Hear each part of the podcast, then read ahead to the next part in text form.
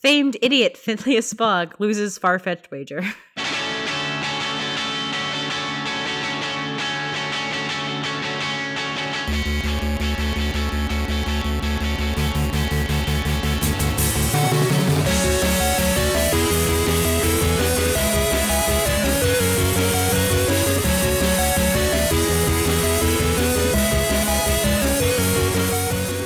Welcome back to the Short Game. This is the show where we discuss short video games, the kind of games that you can probably complete in an evening or a weekend, but also we like to focus on games that try interesting things that big budget games just don't dare to try. I'm your host, Reagan Kelly, and I am joined this week by Laura Nash. How are you doing, Laura? Hello. I'm doing good. And Shane, how are you doing? Super great. Shane, of course, is my uh, twin bro and bro host. And Laura is our game picker this week. We are covering 80 Days. This is a game for iOS and Android that I had kind of overlooked, and I am super glad that Laura encouraged us, I will say. I mean. I've been straight pimping this game since the IF episode where I was talking about hybrid games, games that kind of are interactive fiction plus some actual interface. So I'm super excited that we're talking about it. That's absolutely what this game is. Yeah, I think a lot of people may look at this game and think, what do you mean I have to read? But uh, oh my god, this game was so amazing. So I'm super excited we're covering this game. It's based on Jules Verne's Around the World in 80 Days. Um, the first screen you actually see after a little lovely rotating globe intro where it introduces the credits um, are the words London 1872. I have entered into the service of a new gentleman. It would seem he is a gambling man. Evocative. Yes, you're playing the role of um, Passepartout, which we did look up the pronunciation before the show. Wait, So you're okay, playing sorry. Passa, passa. How's it spelled? It's it's Passepartout. I think. Passepartout. passepartout. Okay, Damn, I messed. I even looked it up and I messed it up. Also, Reagan, you're not allowed to say evocative unless you say what is being evoked. um, the the What did it feel of the you, setting Reagan? is being evoked. A, a, a, they pr- but prior to the show, I was being made fun of for having used the word evocative in nearly every episode. Don't So, worry, Reagan. It's me. not just you. every every member of the short game, and in fact, every person in the gaming press, I have recently realized, has just gotten hooked on the word evocative. It's a great word because you don't have to say what it evokes. It's, just- better than it's like saying, saying- really cool. Yeah. Yeah, well, I'll take another one and another buzzword: atmospheric. This game is super atmospheric, and part of what makes this game super wonderful is that the author uh, Meg Jayanth, Yep. Jayanth. this, is a, this is a game is a spaghetti bowl of difficult pronunciations. Yeah, we're. I'm not French. I took and got a very bad grade in French in college, um, but uh, basically, Meg Jan- Jayanth has made this great world where uh, Phileas Fogg and Passepartout, Passepartout. his his loyal valet or not so loyal, depending on how you choose to play them, are going to go around the world in 80 days to win a bet, and it is your goal, uh, your role as valet, to not only keep your master alive, but to find the best route uh, and try to have as many adventures as you can on your own. Yeah, that's one of the things that I was surprised at when we first got into the game, and I think was a really, really smart choice. Is that you're not playing Phileas Fogg, the person who's decided to make the trip around the world. Uh, kind of in keeping with the novel, you're playing his valet. Um, whose job is really to be the brains of the operation and get the slightly, possibly lazy or foolish or otherwise, you know, aloof uh, A little bit racist. Fogg, a little bit racist Fogg around the world in 80 days. So it's really his valet, uh, Passepartout, who's Passepartout. having the great adventure while Fogg is sleeping and being shuttled from place to place and, uh, you know, dressed and undressed and put into nice hotels, etc. I mean, who wants to play the guy who'd rather read the newspaper? You'd rather have the guy who's going to make the dumb decisions because you get to make all the dumb decisions and have all the romance and have all the cool side quests. The sidekick is really where it's at. And this Oh, game it's has gotten a ton of praise and awards. Oh, incredible. I can't believe this game flew under my radar because when we went to go read up on it for the show, I saw this incredible list of different awards and praise that it has received. Um, first and foremost, Times Game of the Year. I didn't know Times had a Game of the Year. Yeah, Time Mag Times Magazine. Times Magazine. Times Magazine has a game of the year and it's on the iPhone. Yeah, actually, what I think is really interesting about this is that I think it speaks to the the market that this game addresses. Um, this is a game that, because of the way that it plays, the fact that it's on the iPhone, which I think is really important to the success of the game. Uh, there's a lot of aspects to this that mean that I think this game is going to be able to hit a really broad market and not just gamers. So I don't think this game really appeals to the quote unquote gamer, uh, or at least not specifically. Uh, it really is something that almost anyone who enjoys a good story can play, uh, and uh, and you know people who don't mind reading and, and maybe enjoy looking at maps. It really gets at this market that isn't addressed by a lot of other games. And because of that, a lot of the praise for this game has come from places that aren't traditional gaming publications. Time Magazine, the App Store put this in their best games of 2014 list. Um, the New Yorker had this on their best games of 2014 list. Um, Mashable, the Guardian newspaper from the UK, um, and, and a bunch of others. Yeah, this is getting press within the IF world and outside of it. It's kind of broken through um, the barrier where it's both critically acclaimed in its niche and outside. And I think it walks an amazingly tight line between types of interactive fiction. You know, there's uh, the incredible depth of games with a parser, like you know your your text adventure games, but those are really really difficult to learn. You have to basically learn to speak the game's language. And then there's games that walk the completely just choose your own adventure line and those can feel a little bit like just flipping through a novel and making some trivial choices along the way. This game gives you a ton of really significant choices at every moment um, from dialogue choices to choices about the route to choices about how you're going to play your character and it uh, so it gives you these enormous number of choices, but it doesn't overwhelm you with an interface or a language that's going to be difficult for anybody to pick up. It's super simple to learn to play this game. And it's welcoming to everyone. I think we'll talk about that a little bit later, but it's, you know, it's welcoming to every kind of person and player. And there's a few things that it does that I think are completely unique. Like in terms of um, in terms of IF, I've never seen an IF game, interactive fiction game, with any sort of multiplayer whatsoever. And this game has the ability for you to kind of uh, race against other players that appear kind of live on your map. Yeah, there's also a few competitive interactive fiction. Um, this does include game center integration, and you can share your trip around the world after the game ends no spoilers, it's just your headlines and cities and what you sold or bought. But that social aspect um, has really helped the game have a little bit of a longer lifespan online. A lot of people have compared routes, um, compared storylines. Um, after the spoiler break, I'm really excited to find out what we have discovered because even though I've played the game many times, um, I know that Reagan and Shane have found things I've never seen before in the game, and that's tremendously exciting.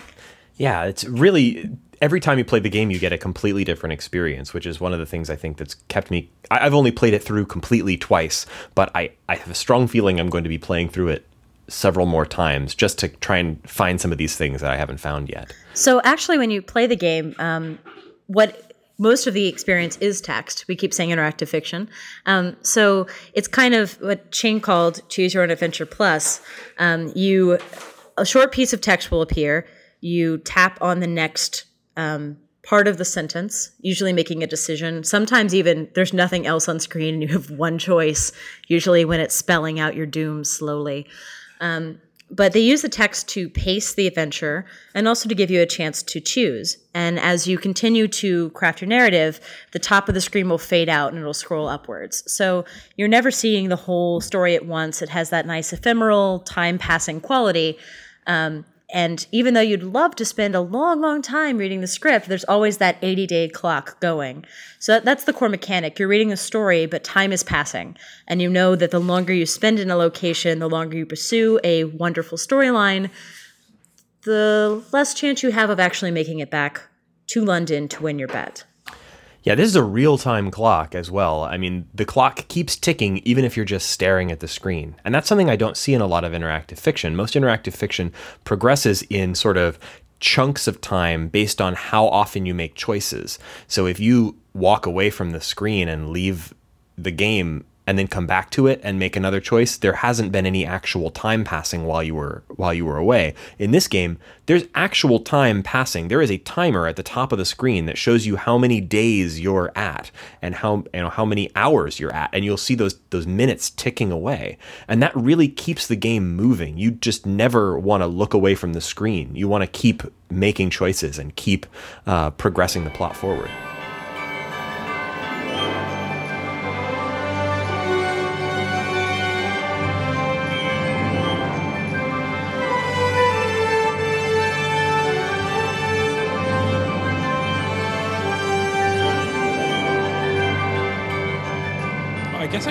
Love to talk a little bit about kind of uh, the characters and the setting of this game.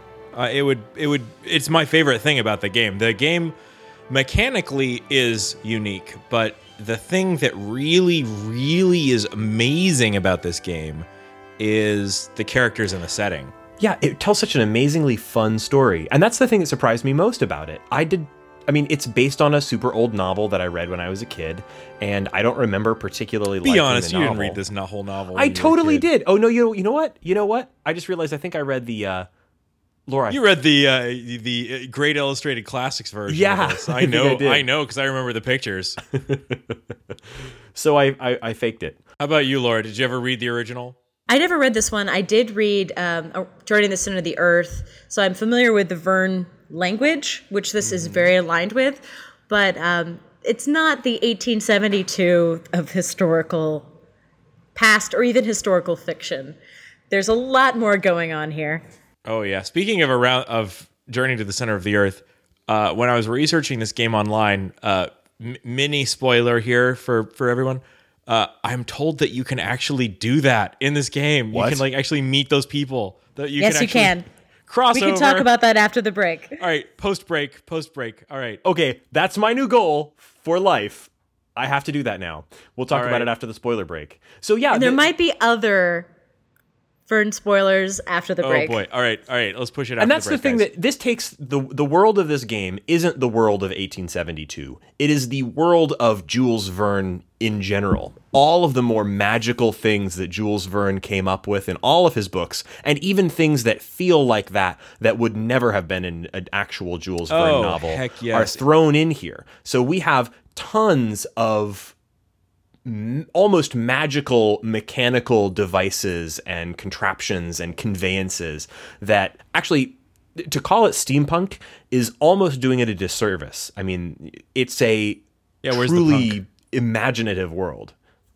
So in the novel Around the World in 80 Days, when he wrote that, he was trying to write it as an extremely realistic piece of fiction. He wanted it to be like an actual thing that somebody could have done. And in fact, like a few years later, somebody actually did it in like 70 something days. So um, he when he wrote that, it was excre- extremely realistic. When they're recreating it here, it's not 1872. It's 1872 on steroids. They've got balloons, airships, hydrofoils, Rockets. crazy rockets, every kind of like there's literally got to be at least a hundred ways to travel in this game. Mechanical camels. I think that's what Laura said that sold me on this game. I did. I, I threw out the mechanical camels. Although, um, it, you know, there's also moving cities. There's ice walkers. There are submarines. Any kind of dangerous, inventive. There are live birds that have been hacked to have mechanical elements that you ride. It's crazy. Um, if you're playing realistic around the world in 80 days, it would be terrible. It could get kind of dull. No, it would still be awesome, but not this awesome. Yeah, and the other really awesome thing about unlocking this wider world is you also get a wider access to characters who are not necessarily acting like the prim proper English ladies of you know historical fiction. Um, there are very dangerous women and men. There are people of all races who have really cool roles to play. Um, you can choose to make the character as racist or as not racist as you would like. Um, you can engage in romance with anybody you like. Um, one of my favorite quotes that I wrote down um, is were genteel Victorian ladies in London so bold? I had not seen much evidence of such independent thinking, but then I had never really asked. Perhaps such mu- such thoughts lurked in their minds, pulled in by corsets and circumscribed by bonnet strings. Oh my god, I love that. Um, and I think that sums up the approach to ladies. They can do whatever they want, and depending on how you play it, you can be shocked or just lean in. and the characters, like Passepartout, are really capable of Passepartout. Yeah, Passepartout. Excuse me. I think I'm gonna be the official like Passepartout pronunciator. he's the- you're the you're the Passepartout police.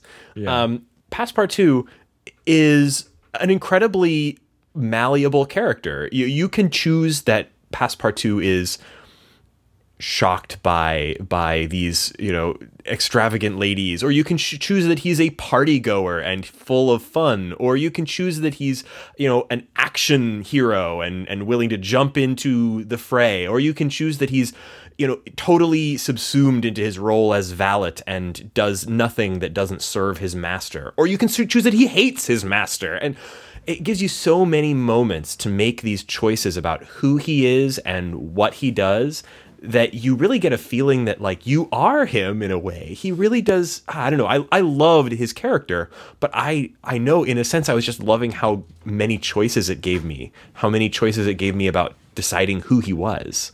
Fogg is also uh, an interesting character, but he's much more of an independent character from your choices. Fogg has a sort of a he, he's kind of in this game relegated to the sidekick role. Uh, apart from you, um, who are, it's almost like flipping the the story on its Yeah, you're the its ear. ultimate sidekick. Yeah, Fogg's your newspaper reading grandma. yeah, but he he's always just like I mean like my favorite moment for Fogg uh, and I I just want to I know this is a bit of a spoiler. I I can't resist. I'm sorry. But um so there was a moment where I uh, took opium and then got kidnapped, and and like I joined a circus and was performing in drag. Okay, so that's the background. And Ladies and gentlemen, this game gives you a lot of choices. a lot of Yes. options. That's so- one city. Yes, and so Fogg uh, just shows up in the audience and just you know is like, okay, let's get back to let's get back on the tri- on the trip. Yeah, you spend three or four days terrified. You can't find your master. You're alone. Yeah. You're opium soaked, performing as an acrobat in a circus and drag. And then Fogg shows up and is like, "Stop goofing off. Let's get back on the road." yeah, so that's Fogg. Uh, Fogg is is the uh, um, he's kind of the embodiment of two things. He's the embodiment of the clock, you know, that's ev- always present, running at the top of the game, and he's sort of the embodiment of kind of the British perspective that uh, you know the kind of button down ideal of of the the British kind of empire that c- carried with you throughout the game. sort of a foppish uh, gentleman who expects the world to bend to his uh, convenience and comfort. He's also kind of a cipher. Like I, as much as I messed around like with the game, like trying to figure out different things that I could do and, and ways to explore, I never found out what it was that motivated Fogg to take this wager. Well, it was twenty thousand pounds. Other than twenty thousand pounds, he he said he never left England before. He would have never considered it. He was not a traveler. But his whole role in the game is to give you something to drag along on this trip. I mean, you know, you have to uh, dress him. You know, you're you're a big part of the interface of the game is deciding what to pack, and you get different bonuses to different stats uh, based on what you pack. So your your goal in the game is to dress Fogg. You have to maintain his health. You have to groom Fogg like a freaking spaniel. I mean, every time you get into a car, Fogg is pouting about something and His hair is getting mussed, and you must pull out that hairbrush, or else his health will drop. And God forbid his health drops, because then he starts whining. And all you want to do is shut up, Fogg. and god does he whine but it's hysterical the way he whines. And you can either play this off as something that you don't mind doing because you're such a loyal valet or you can play it off as something that you hate and that you resent Fogg. He gives you something to respond against in the game and it makes all of the choices in the game more fun. We're starting to talk about sort of the different elements of the game and that means that it's time for game mechanics corner a new segment that i've devised. Just now.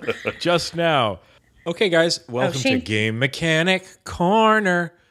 Uh, a corner One second. of the show. One second. in- uh, Nate just wrote something in Slack, so I wanted to look at it real quick. Uh, he just said, "Wish I was there with you guys recording." Oh, recording." okay. Because he mind. wishes he was in Game Mechanic Corner. Okay.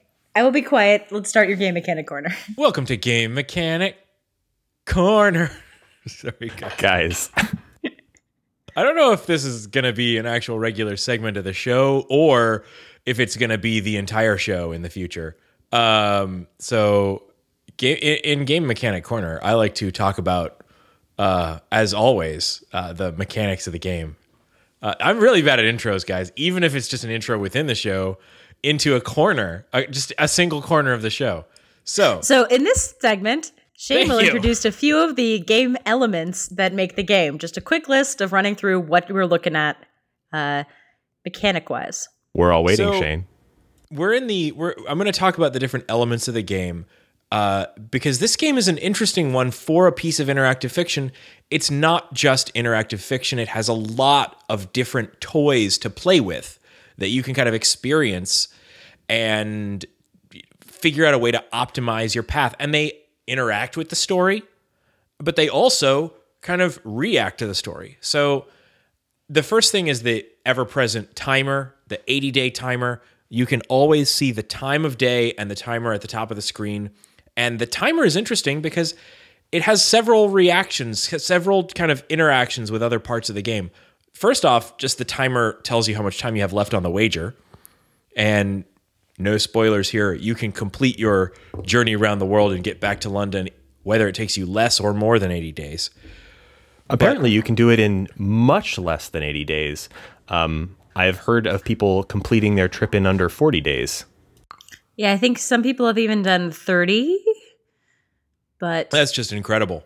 My top is 54. My longest was 93 days. Well, okay, I had two two runs. My longest was 93 days, and my shortest was 80 days exactly. Like I came in at the like 23rd hour of the 80th day. I actually had the exact same experience. I made it in right under the wire on the 80th day.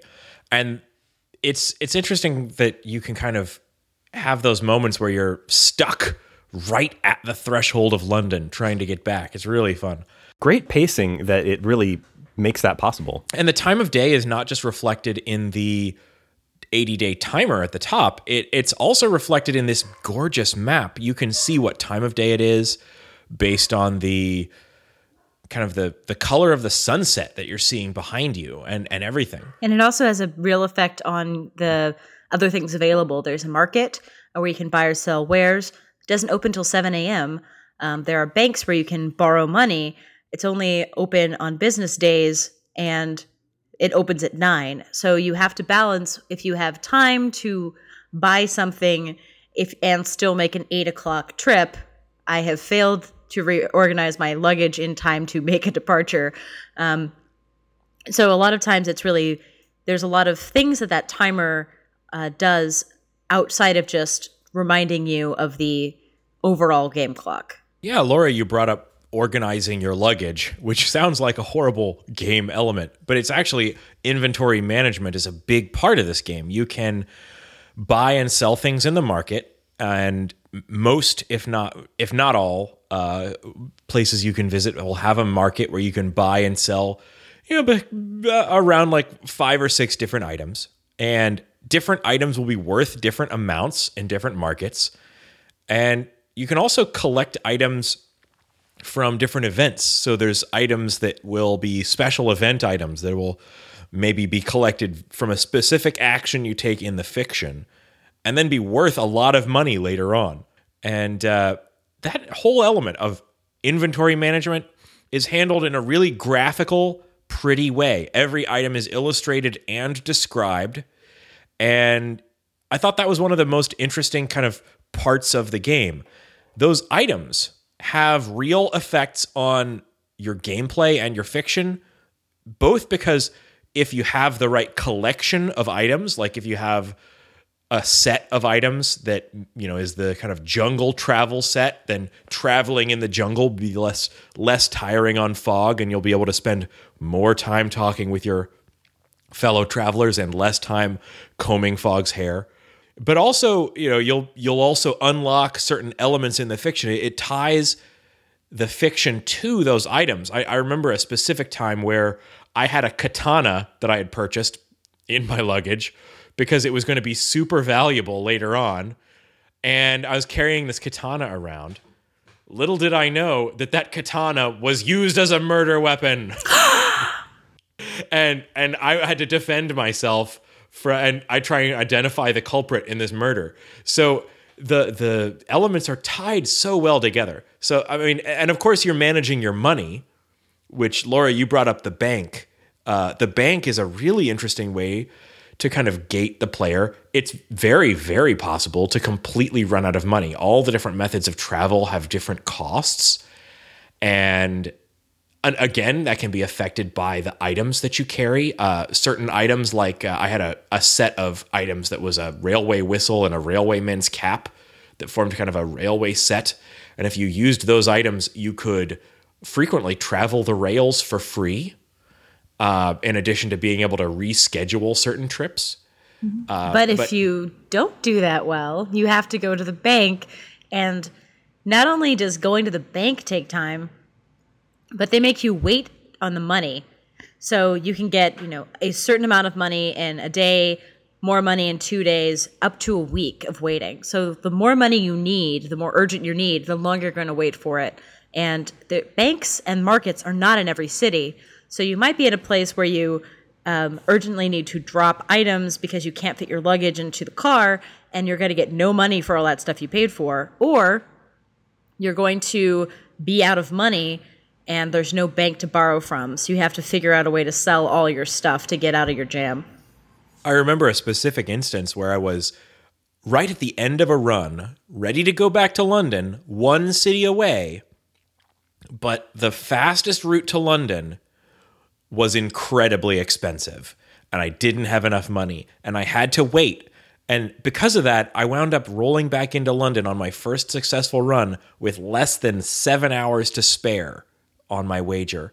And I wound up getting back to London with less than 70 pounds in my pocket. It was actually really kind of heart racing. That sounds amazing, actually. Yeah, that sounds great. My my worst run was a result of this bank mechanic where I had had to borrow money all the way across Europe because I had run out of money very early, and also that meant a lot of waiting for banks. And so I rolled into uh, London with uh, at 93 days and uh, over 20,000 pounds in debt. So when I rolled in, I was actually uh, losing Poor money, even though I, I, lost the wager. But even if I had won it, I, I would have been losing money. Yes, it's a 20,000 pound wager. So if you spend more than 20,000 pounds, you're kind of in the red whether you win or lose. It actually totals that up at the end and it'll give you how much money you have at the end following your winning or losing the wager. And it'll tell you, well, you're, you know, $28,000 or pounds in debt, or you're up like my successful run. I won the wager, but I was already in debt. So I was only up 16,000 pounds. For those of you who don't know what a pound is, uh, uh an 1870 whatever pound is is roughly one and a half million dollars today. So it's a, it's a big bet. yeah, it's a pretty large bet.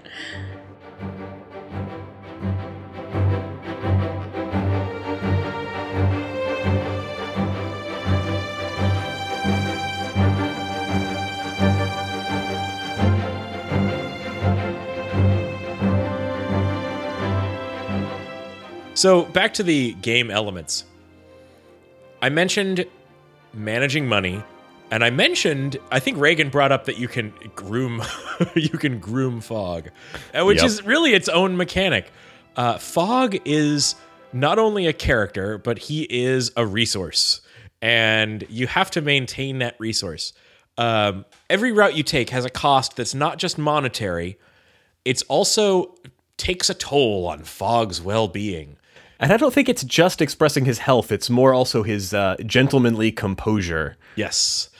He has a, a little heart meter that's a uh, 1 to 100. And sadly, though I tried, I never figured out what happened if his heart meter went all the way to zero. Does heart, does Fogg die? Does he just spill his tea? I don't know. I got down to eight. Wow, what did you do to him? I will describe a little later what I did to him. I got the closest I got to death was uh, on the Arctic route. No, don't. Okay. All right, I won't spoil anything beyond that. Yeah. Um, but but it's it's possible, presumably, to get that that all the way down. Uh, although I I found myself taking pity on Fogg each and every time it happened. Yeah, I don't think I ever had the heart to let him go before, below 50. I didn't No. try. I just we were in dire straits. I couldn't do anything. He just was Mm-hmm. dying out there, as I as was I. Poor Fogg. Yes. We had some lovely deathbed conversations. And uh, and that's I, I have a, a wonderful tale I'd like to relate uh, at post spoiler break related to Fogg almost dying. Yes, if you haven't played this game, I think this is going to be a post spoiler break conversation that you'll really want to hear. So play the game at least once or twice, and uh, and then join us after the spoiler break. And the other thing about the spoiler is I, you know, I played it a few times. We're going to discuss things that you won't encounter, even if you've played five or six times. Um, so if you really want to be entirely spoiler free and never know anything that you've missed on the journey, don't listen to spoiler break at all. But I think we're really excited about sharing the cool stuff that went down. Yeah, and there are literally hundreds of possible ways that this plot can go down. So it's really full of exciting things. So, guys, I mean, we I feel like we've exited game mechanic corner uh, for a second. I want to bring you back into game mechanic corner. The the last few game mechanics that I kind of want to identify. One of them I I, I kind of call the route finding mechanic. Um, there's obviously we've talked about the map, and you're going to be moving from city to city on the map. But finding the most efficient route means that you have to know where those routes are. And there's several different ways in the game to do that. It ties back to a lot of the other elements that we've talked about. One is in the market where you can buy shipping maps and railroad maps and different maps that will tell you where certain things are. When you buy those items, you have to hang on to them for at least one journey and they're going to fill in huge amounts of different routes on the map. Um, and the other way that you fill in the different routes on the map is through the fiction. And there's two parts to that. One is you might run into things just sort of in the straight up fiction of the game where you're making choices where someone explains you can get to this place via a f- flying Pegasus super ship or whatever. uh, okay, I can do that. And it's going to draw a line on my map. But you can also, anytime you're en route with someone, you can converse with them. And when you converse with them, it brings up a screen where you can ask them different questions about, like, oh, hey, what do you know about Bangladesh? Oh, I love Bangladesh. Did you know that you can you can travel from Bangladesh to uh, anywhere else by mysterious uh, magic carpet or whatever? And so by having these conversations, you can outline different places on the map and lines between them. And I like that those moments where you were conversing with other passengers was a choice that you would make to choose to do that instead of attending to Fogg. You can also read the newsletter and get or newspaper and get a single headline, which often relates to your travels. So if you really are feeling confident and you just want to see more writing, that's another option. Yeah, when you're en route, you have those three choices. You can you can tend to Fogg, you can converse, or you can read the newspaper. Uh, reading the newspaper tends to not generally have much advantage other than like seeing kind of a recap of what's been going on. Uh, but the conversations are an interesting moment because they tie back to the fiction. You're talking to the people that you already have with you on the journey and they have a real benefit. They also have beautiful illustrations. Well, uh, mostly beautiful illustrations. uh, Actually, I, I thought they were pretty darn good. this this is a little bit outside of the game mechanics, but in terms of the art, um, all of the art for your different kind of methods of transport are illustrated. You know, uh, the cities are illustrated. In a really interesting black and white line art style. They really they're really bold and interesting looking. Yeah, it's cutout style. Oh, good good comparison. your kind of conversational partners in these in these travels are illustrated if I had to pick one element of the game that I thought was not as beautiful as the rest, it would be the the the, the portraits. But the uh, but it, uh, many of them are really great. Yeah, the portraits are in kind of a faux 3D look that you see a lot of older Flash games. That kind of odd, um, you know, and Lots of It's gradients. that it's lots of gradients, and it's that odd look where there'll just be a shadow to imply 3D, but the rest of it's very um, luxe. It feels a little cheaper. And uh, and Passepartout h- himself, who's always present in these scenes, just looks a little janky. I don't know. His his mustache is a little cute, but eh, I don't know. he didn't look like the player avatar that I imagined him as in my mind. Yeah, well. I mean, it's a very, very, very small gripe for me on this game. So, I mean, the final game element was a game element that was ever present and was the key game element, which was the fiction itself. Like, it's a scrolling page of text, and it gives you what felt to me like just the right amount of choices. And those choices always felt like they meant something. And just the right amount of text, too. Like, it never overwhelms you with a page worth of text. Sometimes I think that's one of the faults in, uh, in text based or choose your own adventure style games, in that, like, if it gives you too much text all at once, it's like, oh, I got to read another page before I make a meaningful choice. Yes, the animation of the text, I think I, I'd like to call out as being really elegant and really nice because as you make the choices, the paragraphs of text fade in in a way that surprised me because it enhanced the readability. Like the every element of this game, including the way that the text flows onto your screen as you make the choices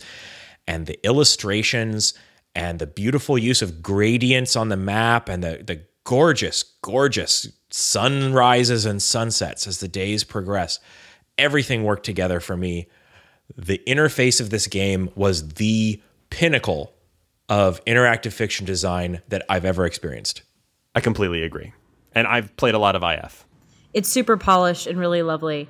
We have a few minor gripes, but I think that on the whole, we all can wholeheartedly recommend this. Yeah, I'm surprised we even had this section on our outline because, frankly, I cannot think of a single technical quirk or quibble I had with this game. I thought that it was so enormously polished. I thought everything about it just flowed so smoothly. I, I kind of agree with some of the things I see here on your outline, but frankly, none of these even occurred to me while I was playing the game. And there's a couple Yeah. bugs. If you have a conversation, you might overlap text, especially on the iPhone. Oh, I did run into that actually. Now that you mention it, there were a couple points where a little text bubble from the bottom of the screen was overlapping on some of the other text, but I, I don't know. It only happened a couple of times. Never to the point where it impacted my readability, but it did kind of feel a little odd, out of place in the game. Um, many of the portraits are a little bit ugly. I think I mentioned that before. Uh, sorry, artist. Everything else you did was gorgeous. I loved your airships. The airships were super cool. I was a little disappointed by some features that I would love to have had, but weren't present. The game has Game Center support. It's an it's an iOS exclusive game, um, and it has. no, it's Game also available on. Android. Oh, really? I didn't realize. It is. I was really wanting a PC or Mac version of this game actually, because I would have liked to have been able to see this with super large text and maybe you know a, a multi-panel interface where I'd be able to scroll back a little further or something. I I, I- kept wanting to play this on a larger screen because it was so Im- immersive. I mean, Shane has a good point, though. It, it does use Game Center, but for achievements only. Um, so I can prove to Shane and Reagan that I have way outstripped their pace on this game and come back with more money. I've also played more times, full disclosure. Um, but it doesn't sync games between devices. And I think that uh, I know Shane is moving back and forth between iPad and iPhone. I played almost exclusively on iPhone. And when I went to play on iPad, I was disappointed because you get more story unlocks the more you play Um, there are actually routes and events that you can't unlock until you've played at least twice. Um, so, with that in mind, not syncing between devices is really losing a ton of progress. Yeah, yeah, that, that was my biggest kind of complaint about the game was that I really wanted to be able to pick up and play on all my devices, and it seems like a technical hurdle. I am not a programmer. It seems like a technical hurdle that should not be that difficult, but I mean, Uh, that's that's a I I, I almost want to just skip the whole gripe section. I loved this game. One, one thing that I will complain about a little bit, and this is actually in a sense kind of a, another kind of praise, is that I really, really loved reading the narrative, and I wanted to be able to go back and skim back through the story that I had just experienced to be able to remember some of the most interesting bits.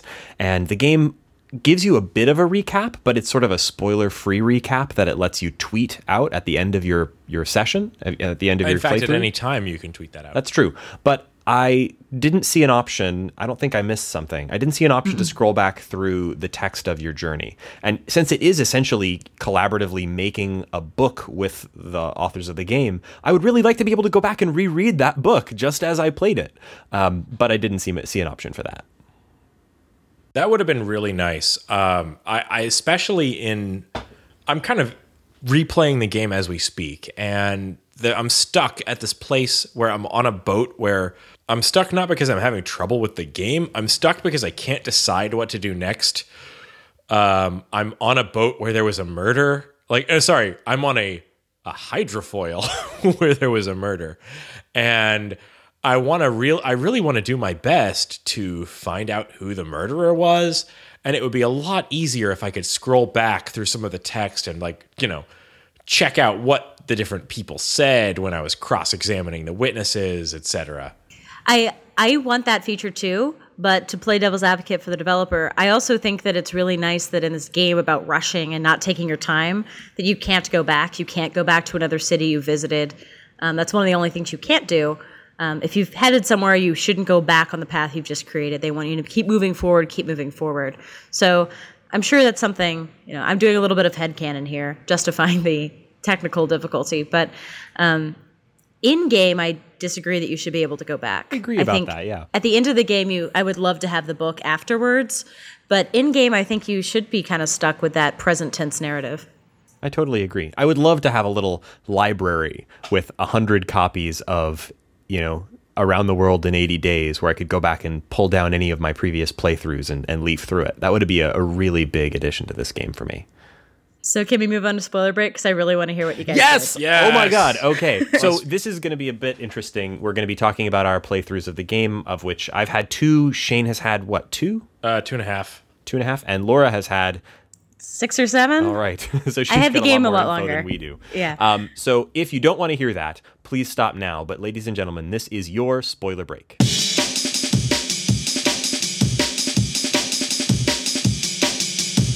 What's the coolest thing that happened to you on your trips? Can I can I just be a little bit uh, gay for a second? Please do, because I was going to talk All right. about that too.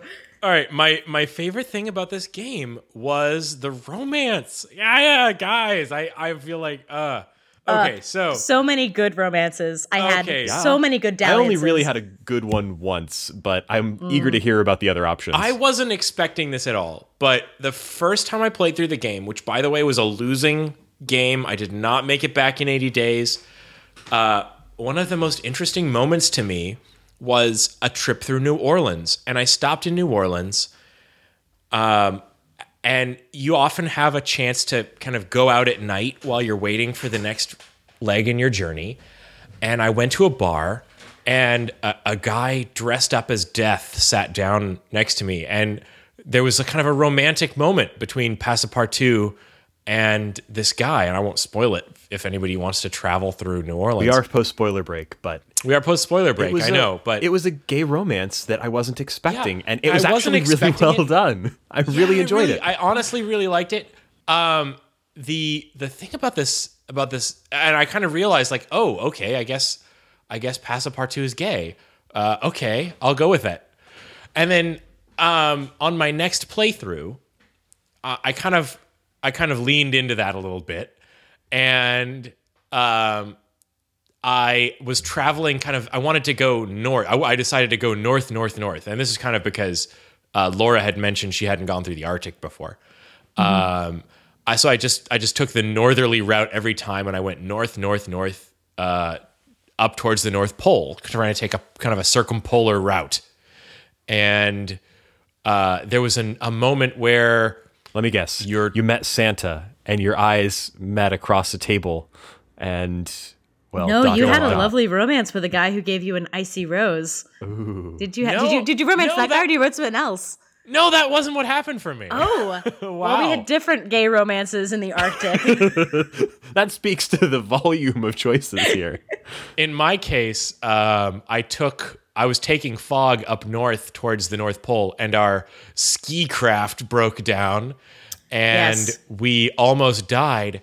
And uh, I confessed my love to Fogg. what? See, before when I went in the Arctic, I was hooking up with the one of the men on the ship before Fogg, so I didn't get to confess my love for Fogg. I was too busy hooking up with the the guy who gave me an ice rose, but I mm. didn't even know that was possible. That's lovely. And that's not to say Fogg. that there are only gay romances. That was the incredible thing about this was that there are a lot of gay romance options in this, but there are also a fair number of straight romance options, right?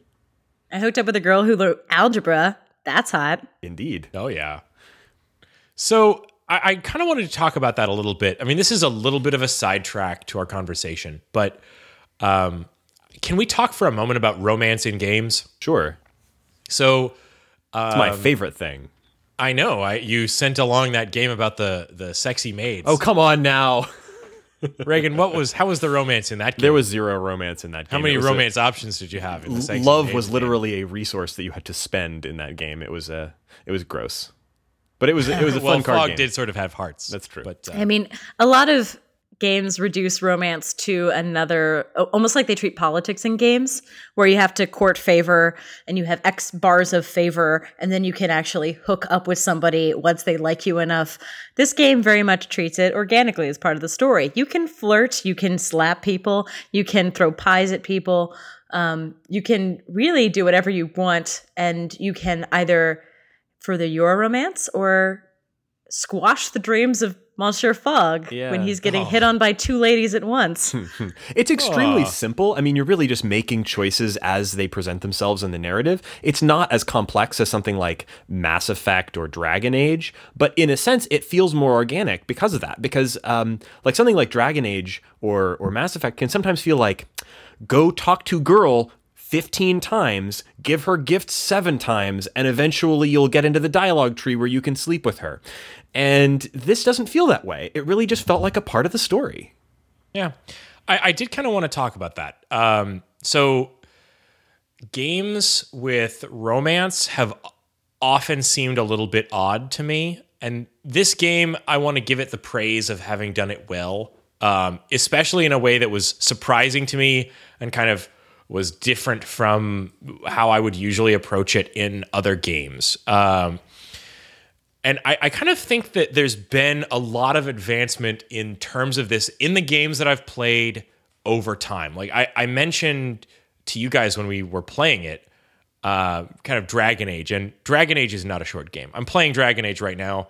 I haven't mentioned it much on the show because I'm obsessed with it, but it's like 80 hours long and I've barely gotten like a third of the way through. So, not really fodder for this show.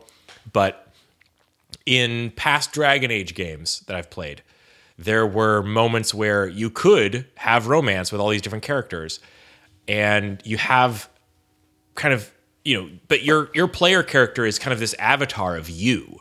You know, you create the character completely. You design how they look. You pick their gender. You pick their class, etc.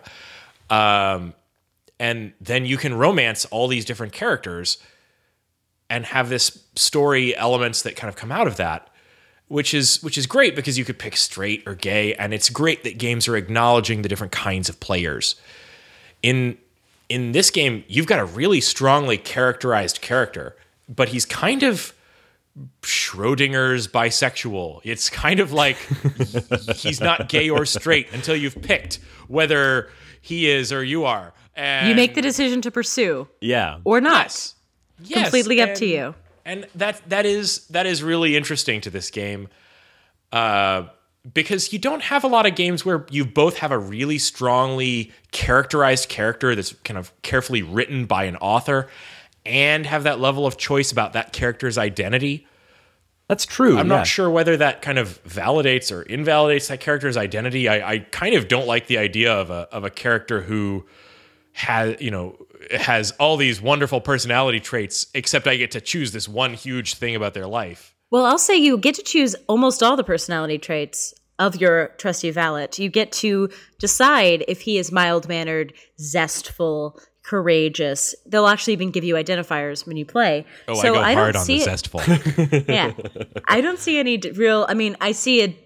If you get to choose how brave the character is, I think it's just as valid to let you choose how brave they are in romantic ma- matters and what kind of orientation they are. Yeah, I think that they just did an amazing job there by by filling it in with the writing. You know, it, that could just be a, you know, click yes for gay, click no for straight, but it became a really great part of the story just by having good writing.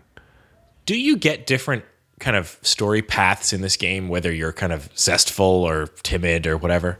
I think it does make a difference. Um, I noticed that when I was playing more courageously, um, riskier options did unveil. Um, you know, occasionally I didn't try to play similar paths very often, but when I did, I did notice a few variants. Um, the way people approach different, I know mostly it's unlocks. People will approach you if you look polished, for example. You might get a different type of person approaching you in one of the cities that a lot of people pass through. Um, there are hub cities on the map that you're more likely to get a lot of variants. And and those cities, the characteristics do come into play. I'm gonna have to play this game a lot more because there are so many different choices that you can make. And I mean, just given the fact that I have had a completely different story than each of the two of you have had, is a testament to what I of all, what I always am looking for in a game, which is real choice that affects the story and gives me results. Like lets me have the story that I want. So can I tell you the coolest unlock I got when I was playing more zestful and courageous? Yes. I gotta hear it. So I went down. I I, I got into.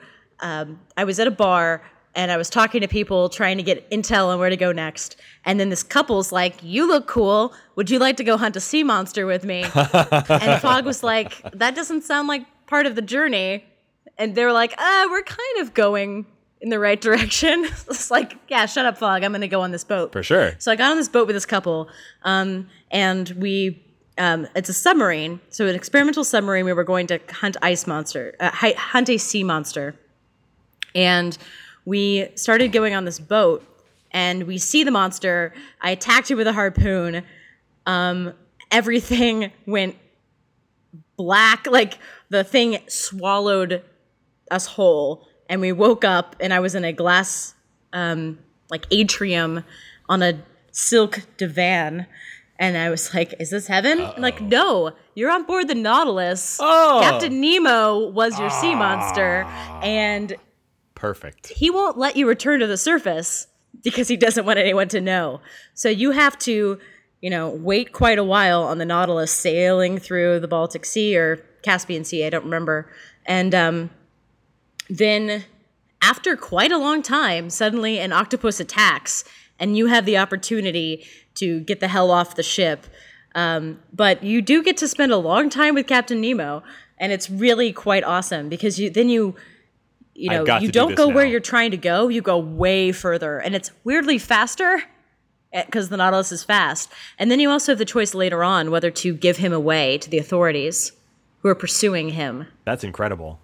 it's really great and that's one of the coolest things that happened Oh, to ah, me that's amazing. I, That's I had a great little subplot that cropped up for me that I was really excited about that I don't think either of you guys encountered, which was that while traveling through, I think it was Italy. So there's a lot of interesting stuff about artificiers. Artificiers in this. Um, the artificiers are the sort of class or, I don't know, um, uh, It's like a guild. guild exactly guild of people that make mechanical contraptions some of them just simple things like i don't know mechanical camels but others things like actual automatons that seem to be reacting like people you know like on the level of robotics um, and super cool uh, subplots every time you encounter them. Uh, and there are some characters who see them as natural, interesting, fascinating geniuses, and others that see them as heretics. And then you run across in I think it was Italy, a sort of a subgroup, a splinter group of the artificiers who were a set of nuns who were trying to prove that automatons were God's creations and had a soul. And then they give you a sort of a mission as, as a condition of like letting you go. They've kidnapped you that you have to send them back any information you gather on uh, on the possibility of artificial souls, and. Uh, I think perhaps because of that, then I later had the opportunity to encounter some automatons that had personalities and apparently even souls. And that whole subplot was super exciting and fascinating. Um, and I think it was something that I just randomly stumbled across. And I played the game another time, no hint of that whatsoever. All the characters that I met were totally, uh, totally different. You know, and even passing through Italy, I don't think I passed through the exact same city, but a totally different plot passing through that area. I encountered a, a, a automaton in India that was a giant lion that had assembled itself. What? And That guy was And- awesome. oh my gosh, so cool. And he wanted he had decided it was a giant automaton lion that was decide had decided to become king and sent you off on a mission. And uh, I completed that mission. God, I wish I could have sat down in the office when they were developing this game and throwing around these ideas. There are so many of them. I mean, um, on the small cool things, if you go to Haiti, there are living automatons, which are grafted from bone and real. Um, they're actually organic, but they're automatons, and you have the option to steal an automaton iguana from the street. um, you can steal it and put it in your bag. But the thing about Haitian automatons is apparently they're fueled by blood. So the iguana dies in your hotel room because you don't know how to Oh, that keep was it a alive. real thing because I ended up in South America at one point, and there was a uh, there was a rumor that all of the machines that dug the canal, I think, The Panama yeah, Canal. were fueled by blood. Um, and it turned out not to be true. But then, in order to escape, I had to steal a. Uh, an earth moving machine along with a bunch of bank robbers and go through the South American jungle. And that was both good and bad because I got out of there finally, but it was a really, really slow conveyance. And so I had to leave them early. But um, yeah, I, I didn't know that there were actual blood powered automatons. I thought that was just a rumor. well, they were actually like living creatures made out of false bone Oh my God, that's so and strange. It's, and powered by blood. It's such so a it was complex basically a world with so I many know. amazing things in it. It's like it's like every time you play through this, it's a unique and distinct, fascinating little piece of fiction with ideas that you haven't seen before. so additional theme other than awesome ladies, LGBT characters, and automatons, unfortunately, is colonialism and slavery. Yes. Let me tell you the cautionary tale of what happens if you decide to take a slave ship somewhere. Oh, I had that option and I decided not to. I decided to because I wanted to know what would happen, and what happens is horrible. Oh. So, if you decide that you're going to be cargo on an empty slave ship, you end up in the middle of Africa. Nobody who is legal or upworthy or anyone who's upstanding citizen of the law will take you anywhere because you arrived on a slave ship and therefore you sported slavery. and They will have none of you. The only way forward is to take a trip with someone who is hunting down people to become slaves. You can't move forward. I tried very hard to do anything but go with a slave hunter. Unfortunately, that's all you got because no one else will take you because you're tainted. So then you have to go with her as she hunts slaves. And you can actually choose in the script to decide to murder her. And you go all the way through murdering. And then the game's like, nope, sorry, we're not letting you off the hook. So it let me choose all the options to unlock the slaves, murder this person, return them to the home. And then the narrator says, I'm sorry, I can't do this. To turn this into fiction is to deny the truth. These people became slaves and I helped them. It's like, no! Wow, that's a No! dark turn. It gets dark. And then you get set off on the side and you get dropped off. And then Passport, uh, it's not his name, but our narrator, who have been avoiding saying his name because I keep pronouncing it, and Fogg, Reagan, you're just gonna have to cut in that uh, that that pronunciation guide like 50 times. Passepartout, French passepartout. Passepartout, French passepartout. I just called him Passy. Yeah. So Passy and Fogg decide to never speak of this horrible calamity again. And he even says, I may strike it from the narrative, but that would be doing them a disservice. Mm. It gets so dark, guys. God. Don't Uh, go on the slave ship. It's terrible. Passy also decided to tear the pages out of his journal uh, in which he confessed his love to Fogg. So yeah. yeah. Don't. So Oh my Don't gosh. Yeah. No, slave this is a dark world, but it's also a, a very beautiful one. It's really incredible. It's this is, a game is really good when it want when you really want to explore all the aspects of the world. And this game has so much that you can explore. Some we didn't even touch on pirate murders, teleporters, Zulus, oh man. Um, all of the stuff going down in the pyramids. This game Oh, is oh god, I didn't to even get to Egypt. Af- I didn't get to Africa at all.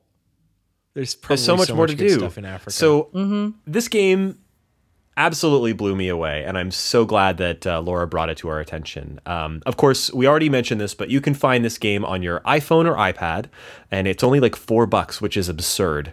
Like, geez, four bucks for this game is. I want to spend fifty bucks on this game.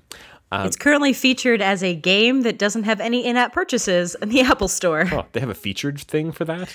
That is the current do. feature. That's an odd thing. Cool. which is wonderful. Yeah, that's great. So yeah, no in-app purchases. It's four Breeze bucks, and too. it's a totally amazing experience. Also on the Android store, I haven't played that version. I really wish there was a version for uh, for Macs and Windows because I would have loved to point and click my way through this. But um, it's just a uh, it's just a totally complete experience. Um, so you should absolutely get it. And I think it will totally appeal to absolutely anybody who plays games on any platform. Hardcore gamers, totally casual gamers. You can hand this game to your mother and she will love it. This is a game for absolutely everyone. Hand this game to your mother, says the short game. I hope she enjoys seeing the word viscera. yeah, there was some f- some surprisingly violent moments in this game. oh, but you totally opt into those violent moments. Oh, you really do. By the time do the indeed. violence comes, you have just taken some shady decisions, Yeah, gentlemen. you can you can get into a boxing match on a train in Russia. You can beat up Jesse James. Um, I did that. I, I took a I slugged Jesse James. I actually stood by while Jesse James um, beat other people up and was impassive, and later regretted my decision. If a small child tries to rob you and bites your hand, you can try to bite them back. I didn't see that option. So really, just just get this game. Like four bucks. Come on, get it right now. Do it. Do it. Do it. Do it. Get this game. Okay, there we are. I know we still have a short episode on the line. We've been talking a lot about uh, video game soundtracks, and one thing we never touched on for this game is the fabulous sound design. Yeah, we didn't. Um, when we when you're hearing this episode, that may have been last week's episode because we're trying to push that one out um, uh, pretty soon. But uh, this game had an amazing soundtrack. Um, even though it was pretty much just one song throughout the whole game,